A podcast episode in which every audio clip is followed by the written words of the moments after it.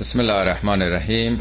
جلسه چهارم بررسی آیات سوره مبارکه نسا دو سه هفته چون فاصله افتاده بد نیست اشاره به آخرین مباحث جلسه گذشته بکنم و بحث رو ادامه بدیم. خب موضوع مسئله مهارم بود. با چه کسانی میشه ازدواج کرد؟ با چه کسانی نمیشه؟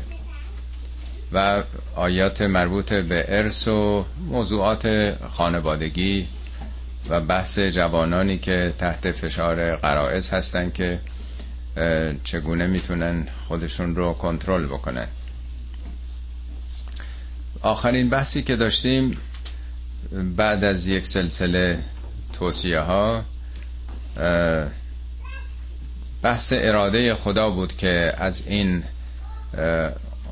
قانونمندی ها از این حد و حدود گذشتن ها هدف خدا چیست؟ آخرین آیه این بود یرید الله لیبین لکم. اراده خدا رو توضیح میده. قصد خدا اراده خدا اینه که مسائل رو برای شما تبیین بکنه. تبیین یعنی آشکار بکنه واضح بکنه. بشناسید ابعاد مختلف قضیه رو. یک و یهدیکم سنن الذین من قبلکم. شما رو به سنت های تجربه شده تاریخی در ارتباط با روابط زن و مرد هدایت کنه. تبیین یعنی راهنمایی واضح آشکار بیان کردن. هدایت یعنی راهبرد یعنی رهبری. راهنمایی با رهبری فرق داره. راهنمایی فقط نشون دادن تبیین هدایت یعنی شما رو ببره در اون مسیر درست. سنن گذشتگان مثل فرض کنید سنتی که یوسف باقی گذاشت که چگونه یک جوان به سن بلوغ اینطور قدرت داشت که خودش رو حفظ بکنه در برابر اون شرایطی که در کاخ برقرار بود. و یتو و علیکم. خدا به شما برگرده. شما وقتی دور میشین از اون منبع رحمت و هدایت خب محروم میشین. خدا می‌خواد بازگشت شما رو با رحمت خودش جبران بکنه. پس آخرین آیه قبل اراده خدا رو در تبیین مسائل رهبری شما و بازگشت به شما بیان کرد. تا اینجا خوندیم. حالا از امروز دنبالش دو تا صفحه زدم بعد والله یرید ان یتوب علیکم. باز تکرار میشه که هدف خدا از بیان این محدودیت ها اینی که به شما برگرده. توبه هم به خدا نسبت داده میشه هم به انسان. توبه انسان یعنی برگشته به سوی خدا.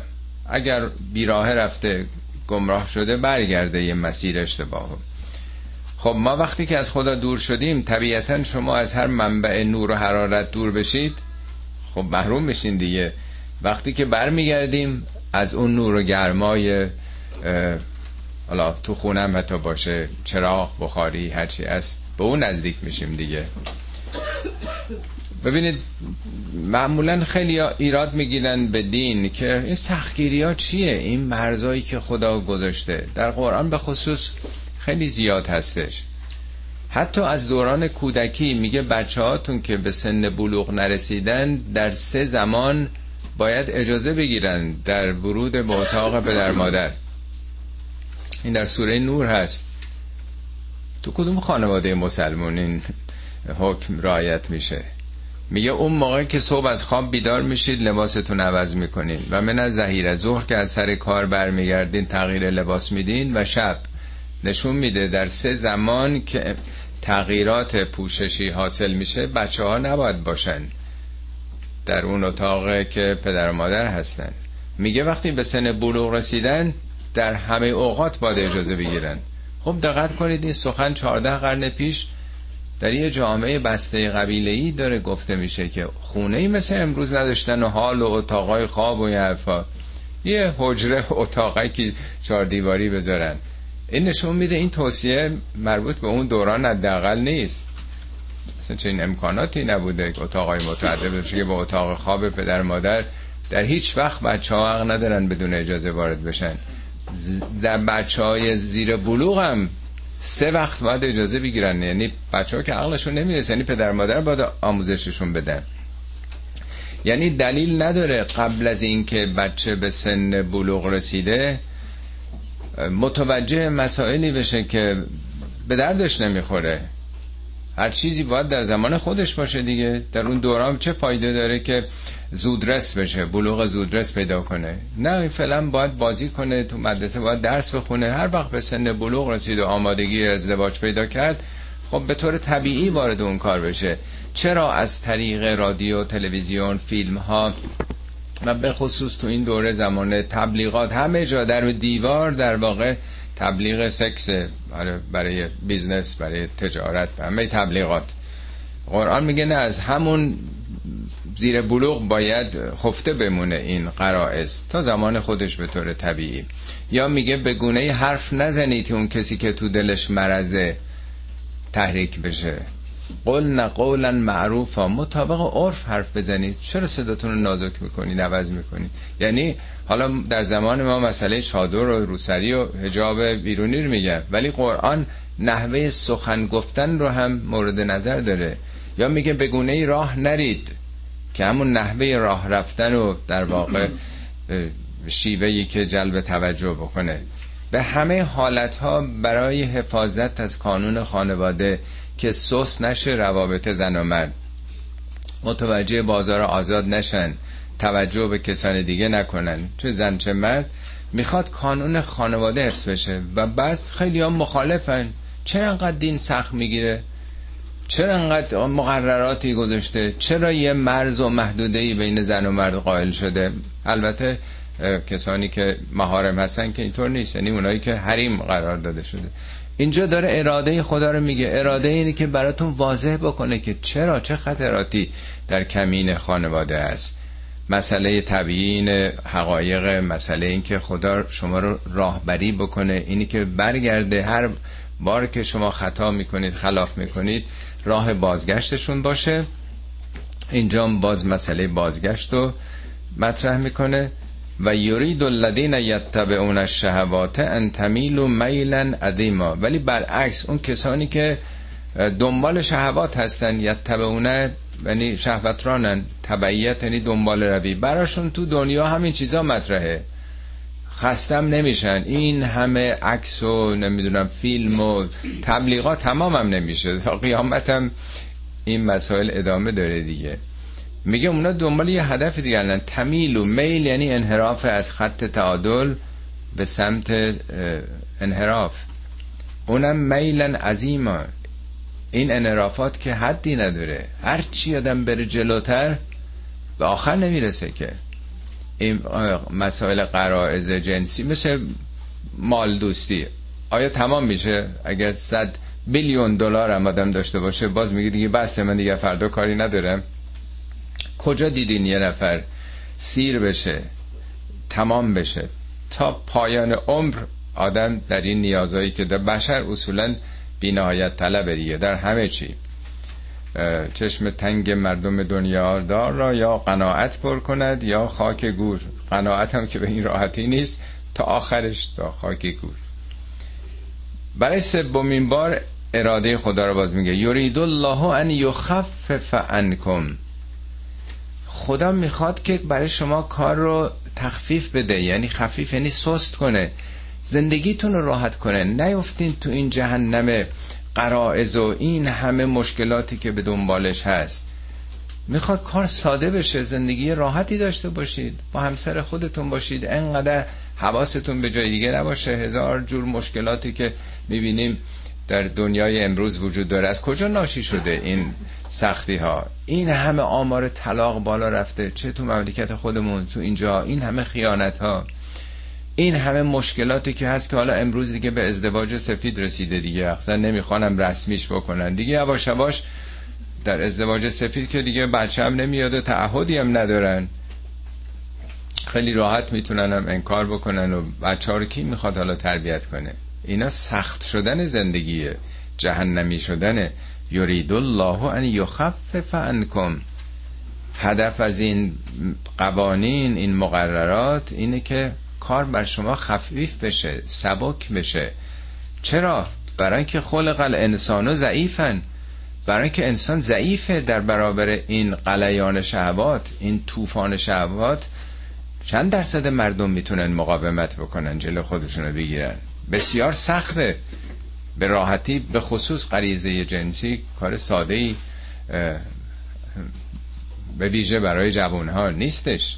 بنابراین چون سخت این آزمون میگه خدا خواسته آسون بشه که خودتون رو به دردسر نندازین که در یه مسیری قرار بگیرید که کشیده میشین. یه گام می‌ذارید فکر می‌کنید تمام میشه ولی دنبالش همینجور پله پله شدت پیدا می‌کنه و سقوط می‌کنید.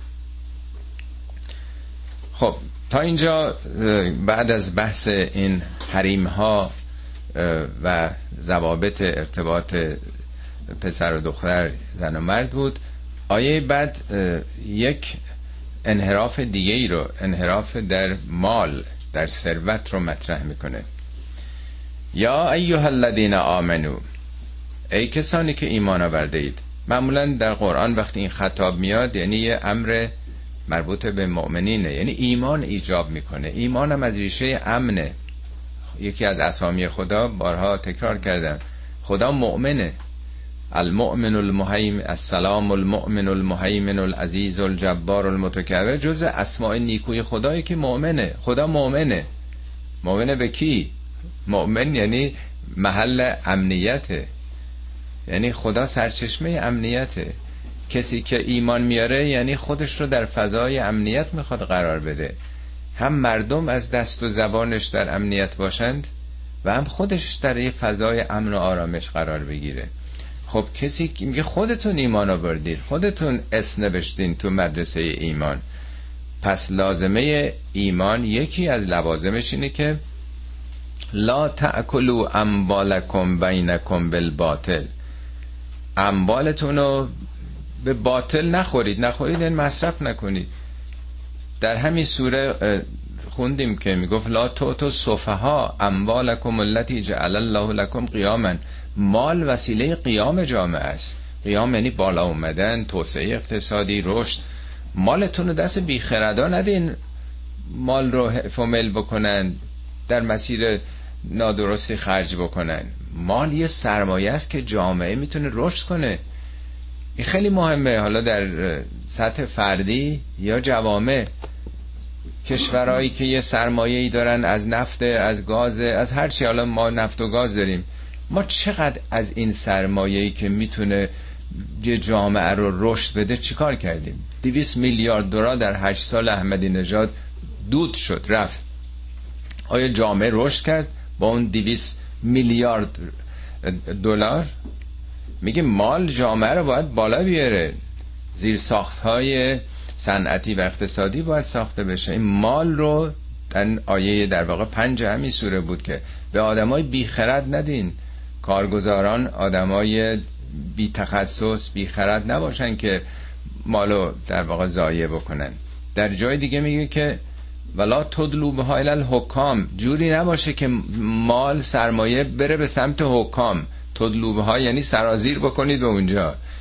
یعنی اینطور نباشه که سرمایه ها در اختیار ثروتمندان کلان باشه. همین داستان امریکایی. یه درصد درآمدشون قد 99 درصد. حالا تو امریکا داستان همین وال, وال, وال استریت بود که یادتونه دیگه. الان که شده 8 نفر درآمدشون به اندازه 50 درصد جمعیت کره زمینه. 3 و 6 دهم میلیارد نفر 8 نفر از رؤسای کمپانیا. انقدر داره هی تنگ میشه تنگ میشه. میگه باید شیوهی پیش بگیرید نه شیوه های کپیتالیستی سرمایه اصل باشه که مال یه جا جمع نشه. در سوره هشت میگه که کیلا تکون و دولتن بین الاغنیاء منکم. گردش پول نباید فقط پیش اغنیا باشه بین خودشون. مال باید پخش بشه توضیح بشه در سطح جامعه اینا همه توصیه است که نباید سرمایه های جامعه همینجوری از بین بره. حالا اینجا توصیه بعدیه. مالتون رو به باطل مصرف نکنید. همینجور بلخرجی های بیدلیل. الا ان تکون تجارتا ان ترادن. مگر یک تجارتی باشه؟ تجارت یعنی داد و ستد. داد و ستدی, بر اساس تراز یعنی باب تفاعل رضایته. هر دو طرف راضی باشن. مثلا کلمه انصاف یعنی نصف نصف. یعنی نصف این سود ببره نصف شما. نمیشه که همش یه طرفه باشه. تو بخواه همه سود خودت ببری. انترازن یعنی نه با احتکار نه با اجبار. آدم بعضی وقتا ناچار دیگه یه قیمت ناچار بخره. این راضی نیست. آدم راضی نیست ولی چاره نداره. نه هر معامله ای باید دو طرف راضی باشن. ولا تقتلوا انفسکم حالا بعضی گفتن لا تقتل انفسکم یعنی خودکشی نکنید. آقا اون موقع خودکشی نبوده. خودکشی نمی‌کردن. خودکشی مال جوامعی است که کاری ندارن. بیش از همه تو سوئده. تو امریکا هم تو سیاتل و اون جایی که مقداری هوا مثلا بارونیه و عربستان که خودکشی نمی‌کردن که آدم بگه یه معضل اجتماعی بوده. این منظور از قتل الزامن کشتن نیست. در زبان عربی کلمه قتل یعنی خونسا کردن بسیار تندی و تیزی چیزی. میگن قتل الخمر. خمر یعنی مشروب. مشروب توش آب میریختن اون تندی و تیزیش می‌گیره. میگه قتل الخمر. شراب و این اصطلاح زبان عربیه. بکشیدش در واقع. یا میگه یه چیزی بخورین قتل الجوع گرسنگیتون رو بکشید. یا قتل البرد سرما رو با یه لباسی مثلا میپوشین یا گرمایی. اتفاقا در فارسی هم کسی که کارو خوب بلده بهش میگن کار کشته دیگه نیست. این تو عربی هم از مقتل یعنی کسی که خیلی خبر است کشته کارو. لا تقتلو انفسکم یعنی به جون هم نیفتین تو این دعواهای مالی.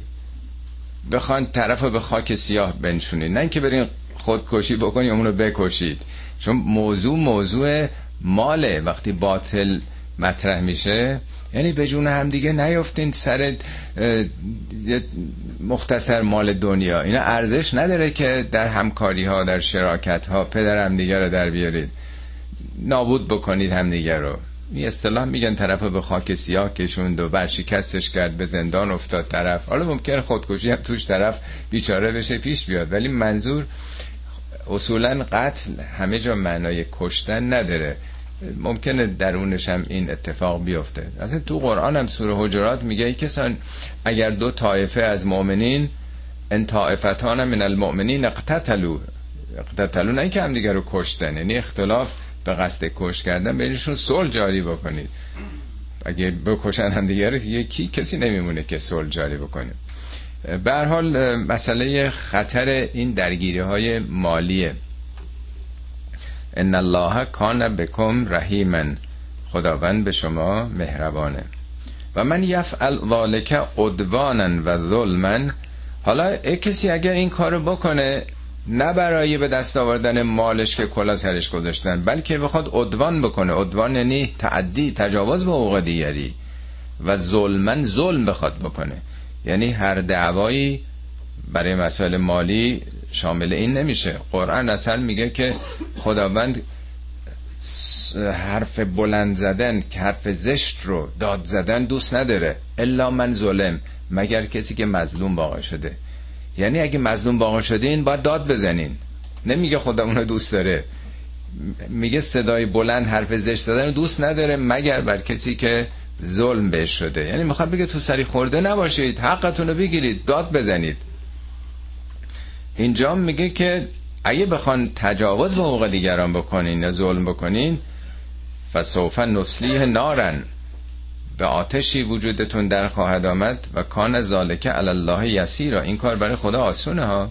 یعنی فکر نکنید مردم بیچاره بکنید و استثمار بکنید و کلا سرش بذارید و و لاقل تو این دور زمانه می‌بینیم که چقدر این مسائل هست و چه سوء استفاده هایی میشه.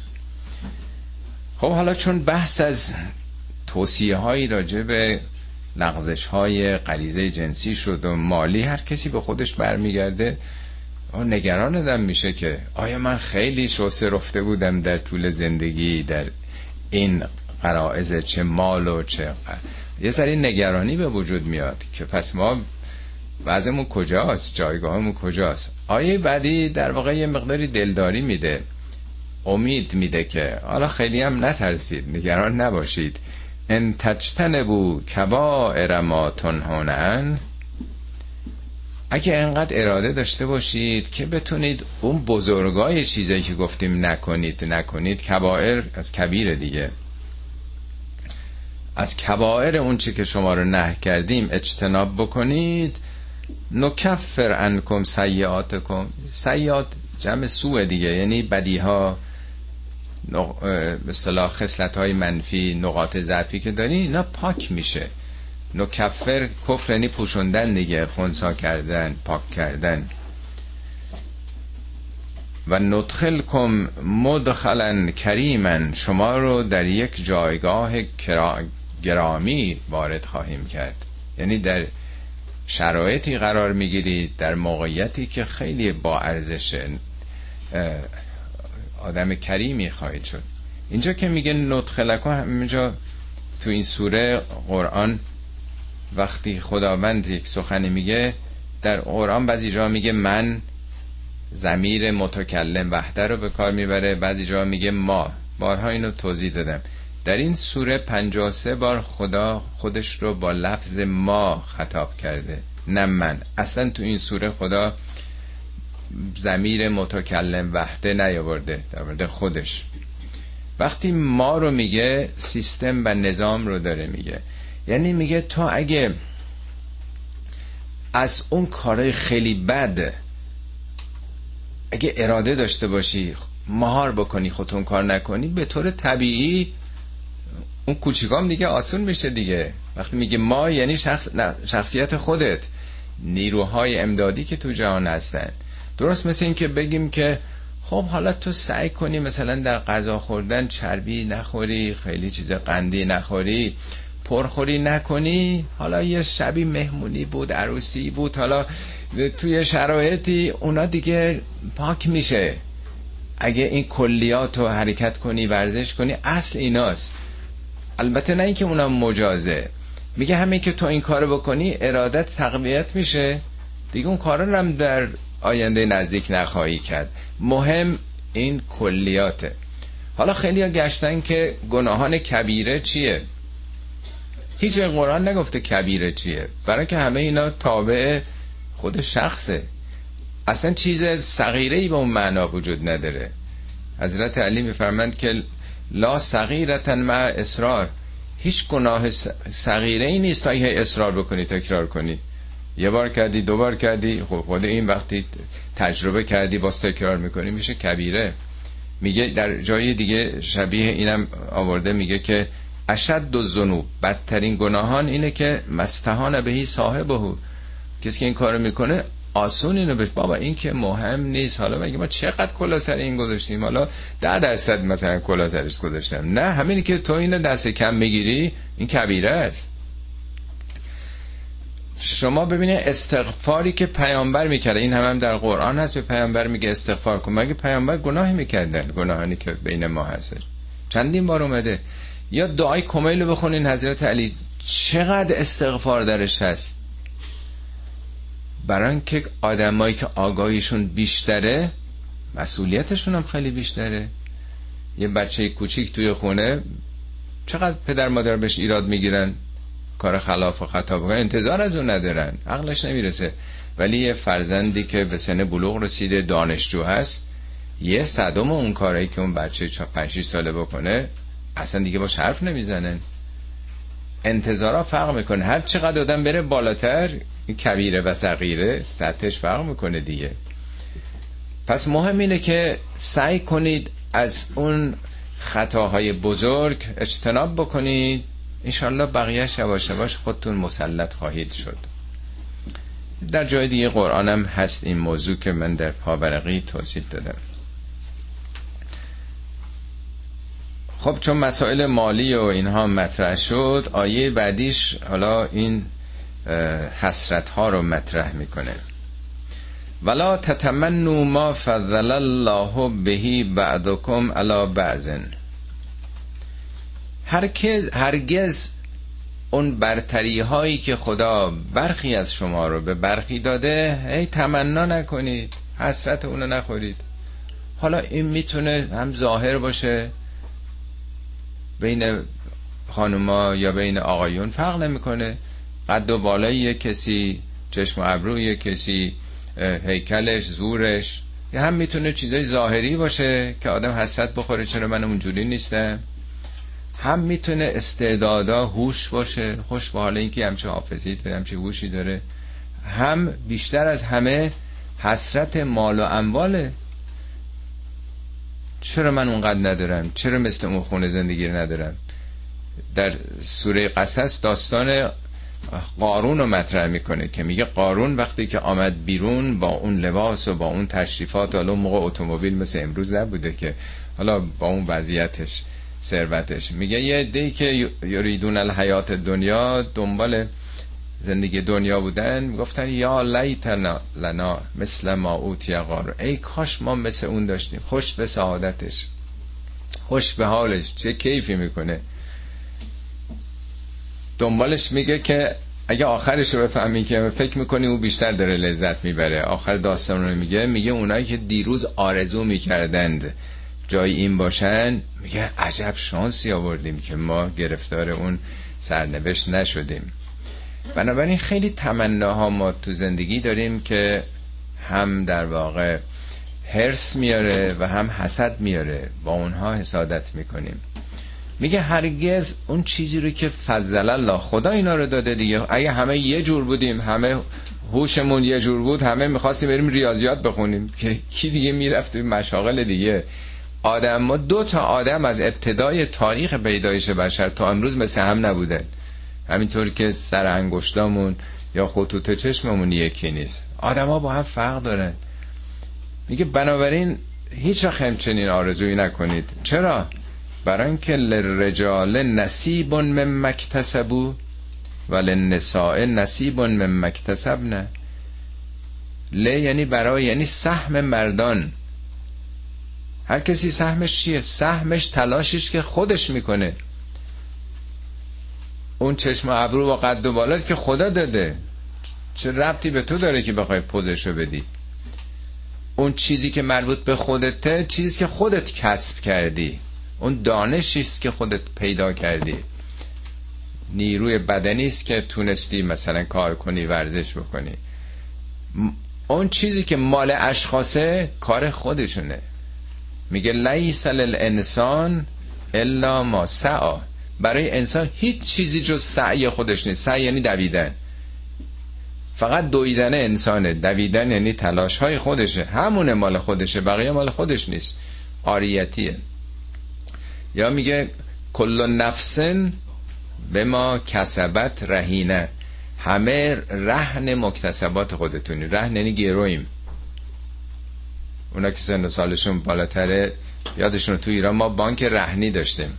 وام که نمی‌دادن پول به کسی. بانک رهنی یعنی برو فرش تو گرو بذار. خانوما طلا جواهرشون رو گرو میذاشتن یه پولی بهشون می‌دادن. پس این فرش گروه این طلا جواهر گروه کی آزاد میشه که اقساطش رو داده باشی اون وقت می‌تونی پس بگیری. یعنی شماها گروین چطور از گرو آزاد میشین؟ هرچی کار بکنید قسط شما تلاشتونه. با تلاش خودتون خودتون رو به دست میارید. حالا مال خودتونه. قبلا مال خودتون رو می‌خونه مال بانکه. هر وقت اقساطش رو دادید مرگزش رو پرداختید خونه دیگه مال خودتون میشه. پس اون چیزی که مال انسانه تلاش خودشه فقط. خودش به دست آورده. میگه چرا بخواد آرزوی دیگران می‌کنین؟ اینا ثروت های باد است. در درون خودت بساز. با اکتساب کسب یعنی به دست آوردن. اکتساب باب افتعال پذیرش کار زحمت. چه زن چه مرد. وسأل الله من فضلهی از فضل خدا به طلبید چرا به دست این نگاه می‌کنین؟ چرا به خونه این به دانش اون؟ هر چقدر این دانشمند باشه فوق کل زی علم علیم. بالا دست هر صاحب علمی خداوند علیمه. چرا از اون نمی‌خوای به خدا نگاه کنی بی نهایت رو طلب بکن تا بری بالاتر انگیزت بالاتر باشه. اصلا به هم دیگه نگاه نکنید. این خیلی تو قرآن اومده. مسئله بسیار مهمه که اصلا دنبال این حسرت این و اون خوردن رو نداشته باشیم. معدنش خداست دیگه از او بخوایم. ان الله کان به کل شیء علیم. خدا همه کار می‌تونه بکنه. شما برید تو اون مسیر. خیلی می‌تونید جلو برید. انقدر در وجود انسان خدا استعداد گذاشته. یادتونه دو سه سال پیش یه آدمی که دو تا پا نداشت نفر دوم سرعت دنیا شد. در معلولین که اول بود که هیچ چی تو سرعت دوی صد متر نفر دوم شد با اختلاف ندارم یک دو تا پاش فقط چیز بود دیگه از این فنرا. پس میشه آدم پا نداشته باشه تو دنیا. نفر دوم بشه. تو المپیک رفت دیگه. و خیلی چیزا دیگه شما می‌دونین یه کسی بود عکسش حتما دیدین که نه پا داره نه دست. آدم کوچولوی یه کتابم نوشته. اسمش من یادم رفت. آدم می‌تونه اگر بخواد به خیلی جا برسه. خب آیه بعدیش بازگشت به ارث و مسائل مالیه. ولی کلن جعلنا موالی مما ترک الوالدان و الاقربون برای هر کسی ما یه موالی قرار دادیم. از ما ترک یعنی میراسی که پدر و مادر می‌ذارن یا خیشابندان موالی یعنی کسانی است که معنای دوست داره ولیه در واقع. به کسانی که میراث برم میشن میگن موالی دیگه. سوره مریم یادتونه زکریا وقتی دعا می‌کنه که خدای من دارم میرم موی سرم هم سفید شده و زنم هم نازاست و انی خفت الموالی من ورایی من نگران موالی بعد از من بعد خودم هستم. یعنی بچه نداشته کسی نمیشناخته می‌دونه که این معبد این تشکیلات مذهبی کسی نیست. حالا بعد از او بخواد اداره کنه. موالی یعنی کسی, کسی که ولایت پیدا می‌کنه به اون تشکیلات. یعنی اداره کننده اونجا خواهد شد دیگه. مالم همینطور بالاخره به یه عده مال می‌رسه یعنی بر اون مال ولایت دارن دیگه می‌تونه صاحب بشن دیگه. میگه برای هر کسی از اونچه که پدر و مادرها یا خیشاوندان می‌ذارن موالی یعنی میراثبرانی قرار میدیم. والذین عقدت ایمانکم فآتوهم نصیبهم. اونایی که باشون پیمان بستید نصیبشون رو بدین. که از دنیا رفته خب فرزندانی داره ولی یه دی هم یه قراردادی بسته بودن پیمانکار بودن. یه بنایی بوده خونه آقا رو میساخته طرف فوت کرده. بقیه میگن به ما چه؟ ما چه می‌دونیم چی نه قرارداد داره باید بپردازیم. اینا طلبکارن. یا اگه مثلا همسری داشته حالا مثلا سهمی به اون بره بچه ها حق ندارن. هر هر کسی عقدت ایمانکم یعنی باشون پیمان بسید. اون موقع که سواد نداشتن امضا کنن دست می‌دادن یعنی عقد یعنی گره. یک قراردادی دارید موقعی به صلاح تقسیم ارث باید بدین. ان الله کان علی کل شیء شهیدا. خدا بر هر چیز شهیده شهید مبالغه شاهده. خب دو تا آیه بعد به خصوص اولیش از جنجال برانگیزترین آیات قرآن دیگه نیست؟ کانتروورشال خیلی. یه کسی می‌گفت که تو لباس زره بپوش بیا تو جلسه. لازمه درست فهمیدن این آیه اینه که اول ذهنمون رو از همه اون چیزی که شنیدیم گفتن نوشتن پاک بکنیم. یعنی با ذهن بیطرف بیطرف از دید فمینیستی یا برعکس مرد سالارانه. دقیقا بفهمیم چی داره میگه این آیه. الرجال قوامون علی النساء. مردان قوامون بر زنان هستن. خود این مهمه که قوام یعنی چی؟ قیام یعنی ایستادن دیگه. قوام میشه کسی که ایستاده مراقبه. شما حتما دیدین این فیلم ها رو مثلا تعدادی آهو غزال هستن یه گوزنم چند تا گوزنی مثلا هستن و خب اون گوز همش مراقبه که از جای پلنگی چیزی حمله نکنه درندگان نیان. این ایستاده. یا گله مرغ خروس دیدین دیگه. همه مرغا دارن دون جمع می‌کنن. یه خروسی معمولا به ندرت خروس ها. دون اگه دقت بکنید هر دهتایی که اونا دونه برمیدارن خب اونا باید تخم بکنن و مسئله دیگه هست. این خیلی خرج نداره. خروس فقط سینهش رو سپر کرده بالای کلاقی نیاده نمی‌دونم باز وحشی نیاد و کامتا یه چیز خطره میشه. دیدین یه صدای خاصی می‌کنه قرقری می‌کنه که اونا متوجه خطر بشن. یعنی ایستاده. چند سال پیش بودین سوره رو توضیح می‌دادیم. اونجا یه خاطری هم گفتم اونایی که بودن به خاطر دارن. خدا رفتگانتون رو رحمت کنه. یه کسی یه تابلوی برای پدر آورده و تابلو نقاشی تو خونه بود نصب کردن و بعد به ما گفتن که خب بچه ها بگین این تابلو چی داره میگه؟ تابلو یه تابوس نر بود و یه تعدادی تابوس های ماده فکر کنیم و چیزی نمیگه دیگه. تابلو خیلی قشنگی گفتن نداره میگه الرجال قوامون علی النساء. یا کنی این تابوس چقدر وایستاده. این برابر مراقب ایستاده است.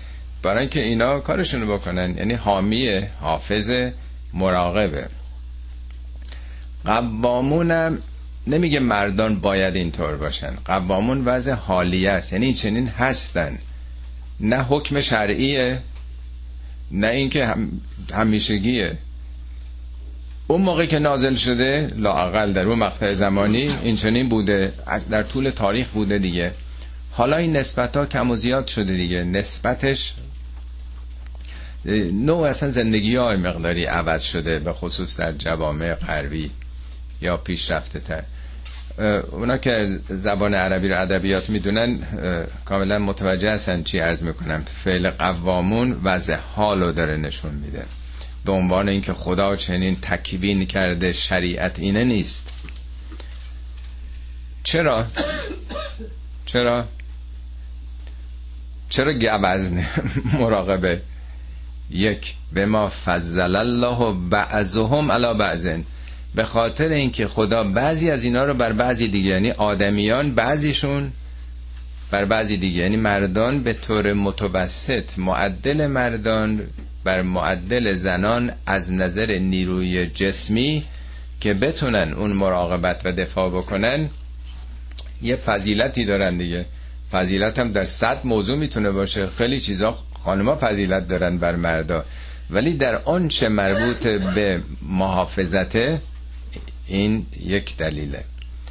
دو و به ما انفقو من اموالهم. و به خاطر دومی که معیشت دستمونه اون بیرون داره کار می‌کنه. حالا اون موقع در چهارده قرن پیش. اینکه نمیشه یک کسی مسئول درآمد باشه خرج دست کسی دیگه. اینجا دیدین که معمولا بانک ها که کردیت کارت میدن اول برای خانوما میدن. تقاضام نکردن. ولی می‌دونن کیا خرج می‌کنن. آقا این که خرجی ندارن. خب که نمیشه یک طرف که نمی‌دونه ما بعد چقدر درآمد دارم حقوق که اون موقع نبوده. زندگی های کشاورزی بوده روستایی بوده دامداری بوده. بالاخره یک کسی که وظیفه اداره خانه به عهده اوست یک نقشی داره دیگه. چون زن وظیفه نداشته که پول در بیاره. حالا تو دوره ما عوض شده. خب خانم در میدان کار هستن و کارهای سختم می‌کنن. ولی قرآن چنین وظیفه به عهده اونها نگذاشته که اونها وظیفه اداره مالی داشته باشن. پس به این دو دلیل. پس یه نقشی تعیین کرده که این محافظه یه نوع مدیریتی رو در واقع برای واحد خانواده تعریف کرده.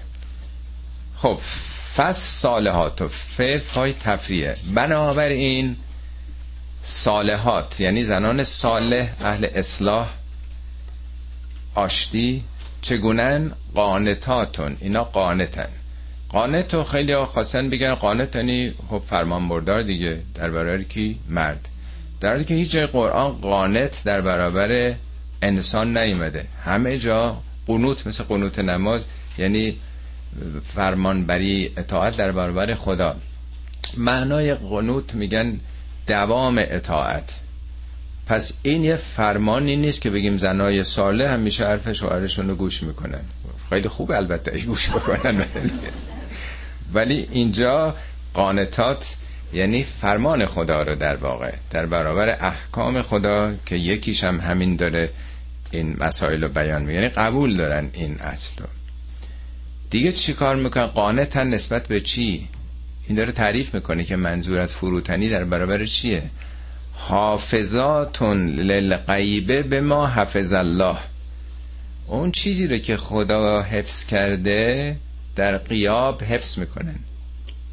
حالا بعضی ها گفتن که اموال شوهر حفظ کنن. مگه پلیسی که اموال شوهر بخواد حفظ کنه؟ پاسدار مگه اموال و پول شوهره؟ چه چیزیه که زن باید حفظ للغیب غیب. یعنی وقتی شوهر قایبه تو خونه نیست. پس این مهمه که هم کلمه حفظ رو بفهمیم چیه و هم غیب. در سوره یوسف یوسف وقتی که پادشاه مصر میفرسه عقبش که از زندان بیاد بیرون نمیاد. میگه نه اول تکلیف من باید روشن بشه. اول باید تبرئه بشم به قول معروف. زالکه این برای اینه که من نمیام به انی لم اخنهو بالغیب. من در غیب به او خیانت نکردم. یعنی با که اون نبود تو کاخ من نگاه بد به زنش نداشتم. اول این ثابت بشه. تو همون سوره باز میگه این کلمه عینا شبیه این آمده. ما کننا للغیبه به حافظین. تو یکی دیگه از آیاتشه.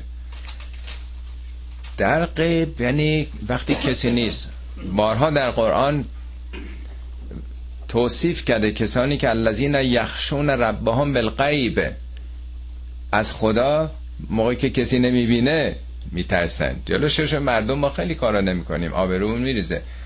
رشوه جلو شش مردم نمیشه. گوین که حالا دیگه اینا قپش هم ریخته. خیلی کار آدم نمی‌کنه چون میترسه مردم بفهمن. ولی خدا خودمونی اشکال نداره.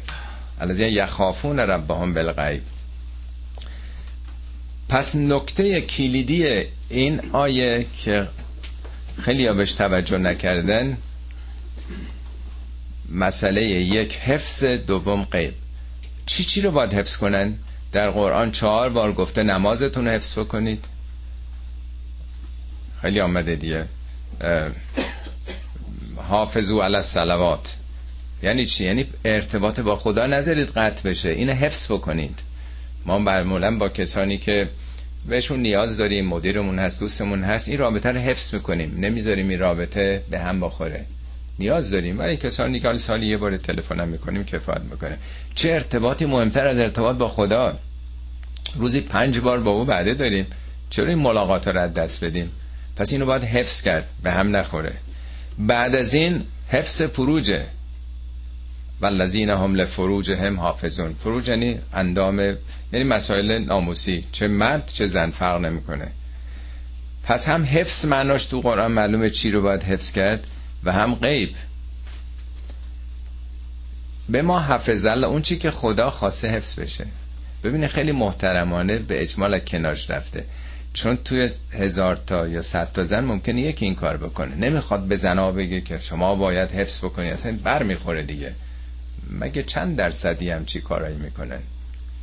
چون خیلی استثناست از کنارش با ظرافت گذشته. اون چیزی که باید حفظ بشه حفظ می‌کنن. پس همه این مسئله راجب اینه. یعنی مسئله ناموسه. مسئله خیانت ناموسیه.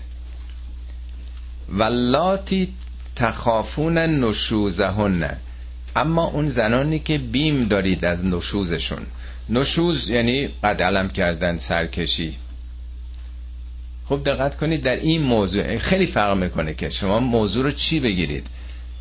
شاید اکثریت میگن نه خدام که گفته که همه کاره خانواده مدیر مرد و زنا باید در هر کاری اطاعت بکنن. خونه مادر پدرش هم میره باید اجازه بگیره.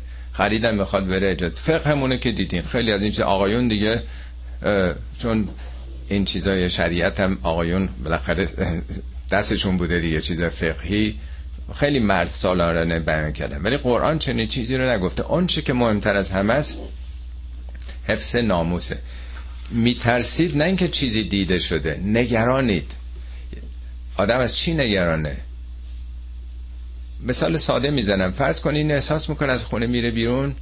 تلفنایی همسرش به جای می‌کنه. یا مهمونیایی مثلا خیلی بیبند و بارانه داره میره و نگرانه. یا یه چیزایی میشنوه با یه کسانی مثلا یه خبرایی. نگران میشه که در غیاب من سفر میرم یا در خونه نیستم مثل اینکه یک جریاناتی برقرار هستش. یه آثاری و نشانه هایی ملاحظه می‌کنه. نه اینکه فقط روی وهم و خیال و گمانا بیم یعنی ترسیده که اینطور ادامه پیدا کنه چی میشه اون وقت؟ حال چیکار بکنیم؟ خودمونو ببریم در اون دوران چهارده قرن پیش. معمولا این اتفاقاتی میفته به قصد کشت می‌زدن یا میکشتن. الان هم کدوم مردی می‌تونه هم چیزی رو تحمل بکنه؟ حتی تو امریکاش. بسیار سخته. چیزی که راهنمایی که کردیم کار بکنیم فوق العاده سخته. من اصلا نمی‌تونم باور کنم که تو اون دوران کسی می‌تونست این آیاتو که داره میگه عمل بکنه. بسیار سخته به خصوص عرب غیرتی اون موقع. میگه کولدان بکن آرام غیرت ورزی لازم نیست. فعزوها نه نصیحت بکن موعظه بکن. یعنی از بود فرهنگی ارشادی وارد شد خیلی تحمل می‌خواد. کوچکترین چیزی کافی آدم بشنوه. غیرتش اصلا اجازه نمیده. معمولا اینجوریه دیگه. استثنا آدمایی که انقدر قدرت داره. نه اینکه یه بار یه مدتی مسیر نصیحت رو در پیش بگی نصیحت هم که قل لهم فی انفسهم قولا بلیغا. سخنی که در دلش بنشینه. خیلی قرآن توصیه کرده چگونه در واقع. یعنی با نرمش با مدارا با نصیحت. حالا فایده نکرد. فعزوهن فعزوهن. ببخشین. وحجروهن فی المزاجه مزاجه یعنی بستر. هجر یعنی دوری. در بستر دوری کنه یک نوع ترک روابط زناشویی ترک موقت. یعنی اون کسی که این ارتباط رو پیدا کرده سر و سری پیدا کرده با کسان دیگه خب اگه نصیحتم اثر نکرد ببینه دیگه این شوهر باش کاری نداره. خب اگه واقعا به اون خونه دلبستگی داشته باشه دست برمی داره نمی‌خواد اینو از دست بده. شاید تا حالا فکر می‌کرد خب این که شوهرمون هست فعلا این نقد حالا مثلا اشکالم نداره. حالا با کسانی هم مثلا رفت آمدی داشته باشیم نه این احساس خطر می‌کنه. سوم بس همه بس در واقع, در واقع مسئله سوم میشه وزربوهن. وزربوهن رو اینجاست که دیگه جنجال به پا میشه که. اصلا بدون توجه به اینکه چه کیسیه و در چه کانتکسیه چه روزگاری است که نه دادگستری نه هیچ چیزی هم که خب وجود نه. چیکار باید کرد؟ اگه علائم و نشانه های خیانتی در یه خانواده انجام میشه. و در واقع این یه میوچال یک در واقع قرار داده یه طرف تعهد مالی می‌کنه اداره در واقع خانه رو می‌کنه مهر داده. خب اون طرف هم که نمی‌تونه پایبند نباشه. ارز کردم که طی این سه مرحله من فکر نمی کنم توی صد نفر تو این روزگار ما پنج نفر اینقدر تحمل داشته باشن که این مرحله رو طی بکنن. اون وقت مسئله ضربم نگفته وزر بوهن ضربن یعنی حالت تأکیدی نیست که مثلا شدید باشه. اون چه که در احادیث هم آمده حالا می‌خونم براتون که در واقع میگن سواک یعنی با مسواک در واقع یا با چوب مثلا ریحان مثلا. یعنی اولیش از زاویه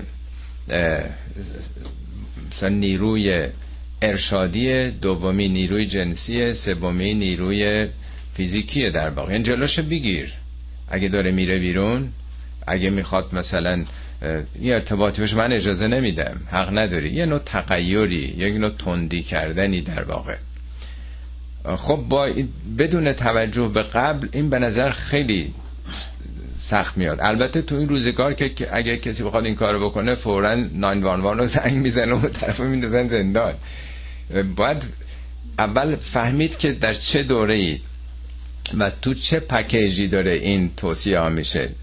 چه راه حلی دیگه ای واقعا اگه آدم ذهنش رو خالی بکنه از پیش داوری چه راه حلی بوده در یه مسئله خیانتی که توی خانه به وجود میاد؟ بعضیا میگن که نه این توهینه به اون زن. اون طرف رو نمی‌بینن. اون برش توهین نیست که اون تمام به صلاح خدماتش رو انجام داده وظایفش رو و این خانواده داره از هم میپاشه. اون طرف هم خب فرض کنید که مثال من می‌زنم و عذر می‌خوام من از این نوع مثال.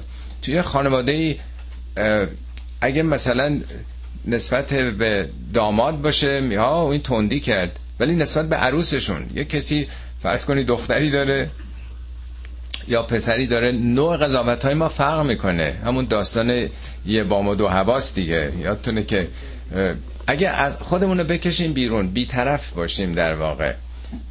پسر خود ما در برابر عروسمون مثلا یه همچین چیزایی چه حالتی آدم پیدا می‌کنه نسبت به اون عروسی داره خیانت می‌کنه؟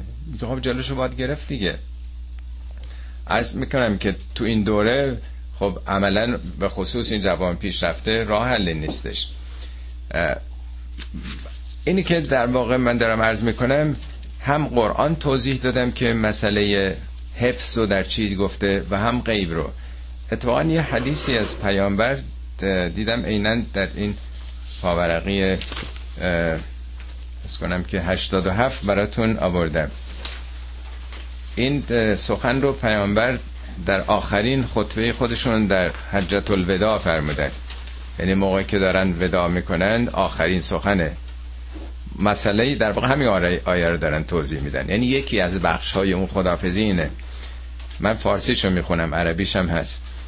ای مردم زنانتان را بر شما حقی است و شما را نیز بر آنان حقی. این آیه قرآنه که مساویه. 50 درصد شما از اونا حق دارید 50 درصد اونا از شما حق دارن. این که کسی را جز شما بر بسترتان راه ندهند. بر بسترتان راه ندهند.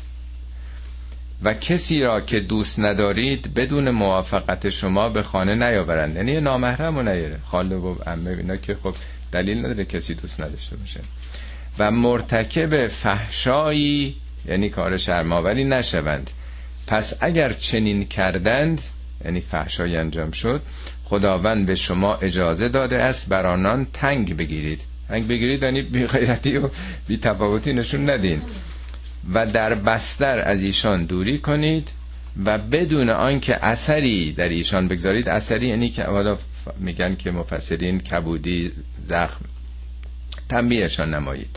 شکل این تنبیه هم که بعد توضیح دادم در روایتی از پیامبر هم میگه در واقع با مسواک یعنی زدنی به اون معنا نیست. خب این لاقل در چهارده قرن پیش چنین به صلاح رهنمودی رو مطرح کرده. ولی خب همینطور که عرض کردم در این دوره خیلی ها بدون توجه به قبل نمی‌خوان بپذیرن. من یه بار یه مثالی زدم برای روشنتر شدن مسئله. شما فرض کنید توی کلاسی یه شاگردی شلوغ می‌کنه شیطنت می‌کنه. خب معلم ابتدا با زبان خوش ادب با او صحبت می‌کنه که بذار بقیه گوش بدن کلاس مختل نکن. خب یه مدتی هرچی میگه این گوش نمی‌کنه. گام دوم اینه که در واقع بگه من دیگه با تو کاری ندارم. ازت درس نمی‌پرسم امتحان هم نمی‌کنه. خب این بالاخره باید امتحان بده بره کلاس. مثل همون ترک بستر دیگه نیست؟ قطع رابطه می‌کنه معلم با شاگرد. حالا ادامه اگه پیدا کرد این معلم باید چیکار بکنه؟ اون کلاس رو سرش گذاشته. نمی‌ذاره بقیه درس بخونن. مهم اینه که این کلاس حفظ بشه. بقیه هم حقی دارند.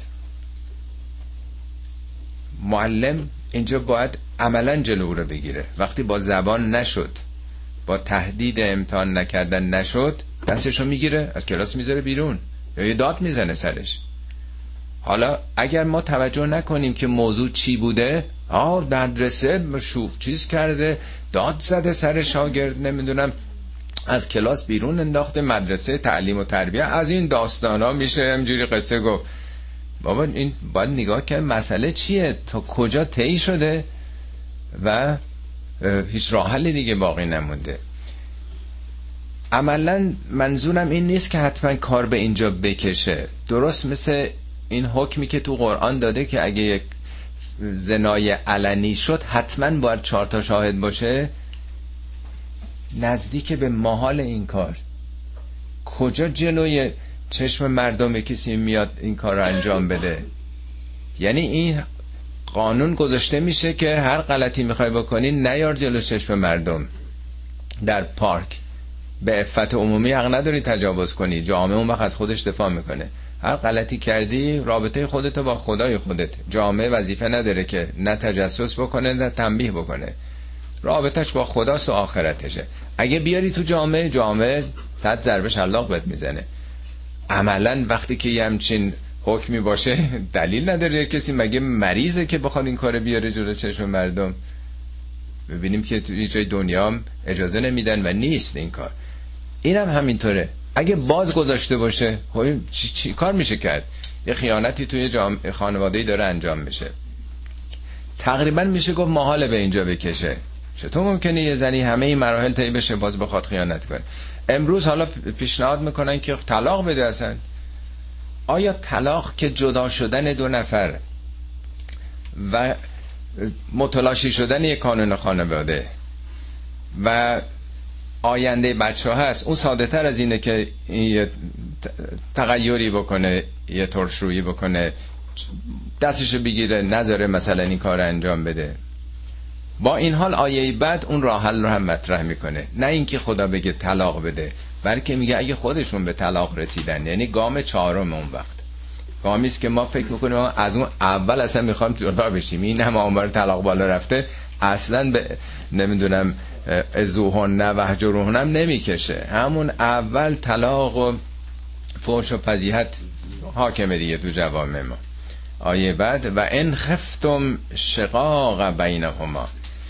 اگر بیم پیدا کردید که اینا دارن جدا میشن شقاق شقه شدن دیگه. این میره به سوی خودش اون میره به سوی خودش. به کی میگن ترسیدید؟ به خیشاوندانشون به فامیلشون به دایی و عمو و خاله و عمه. به اینا داره میگه که شما وظیفه دارید. اگه ترسیدید که دارن اینا جوون این دارن از هم دارن جدا میشن چیکار بکنید؟ فب اثو حکمن من اهلهی و حکمن من اهلها. یه حکم حکم یعنی داوری از اهل یعنی از خانواده زن یکم از خانواده مرد. حکم اینا که حکم بکنه.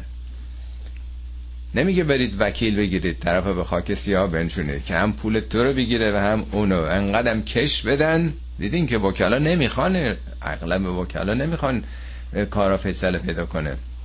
این یه آب باید بیاد همینجوری. اونا می‌خوان کش بدن.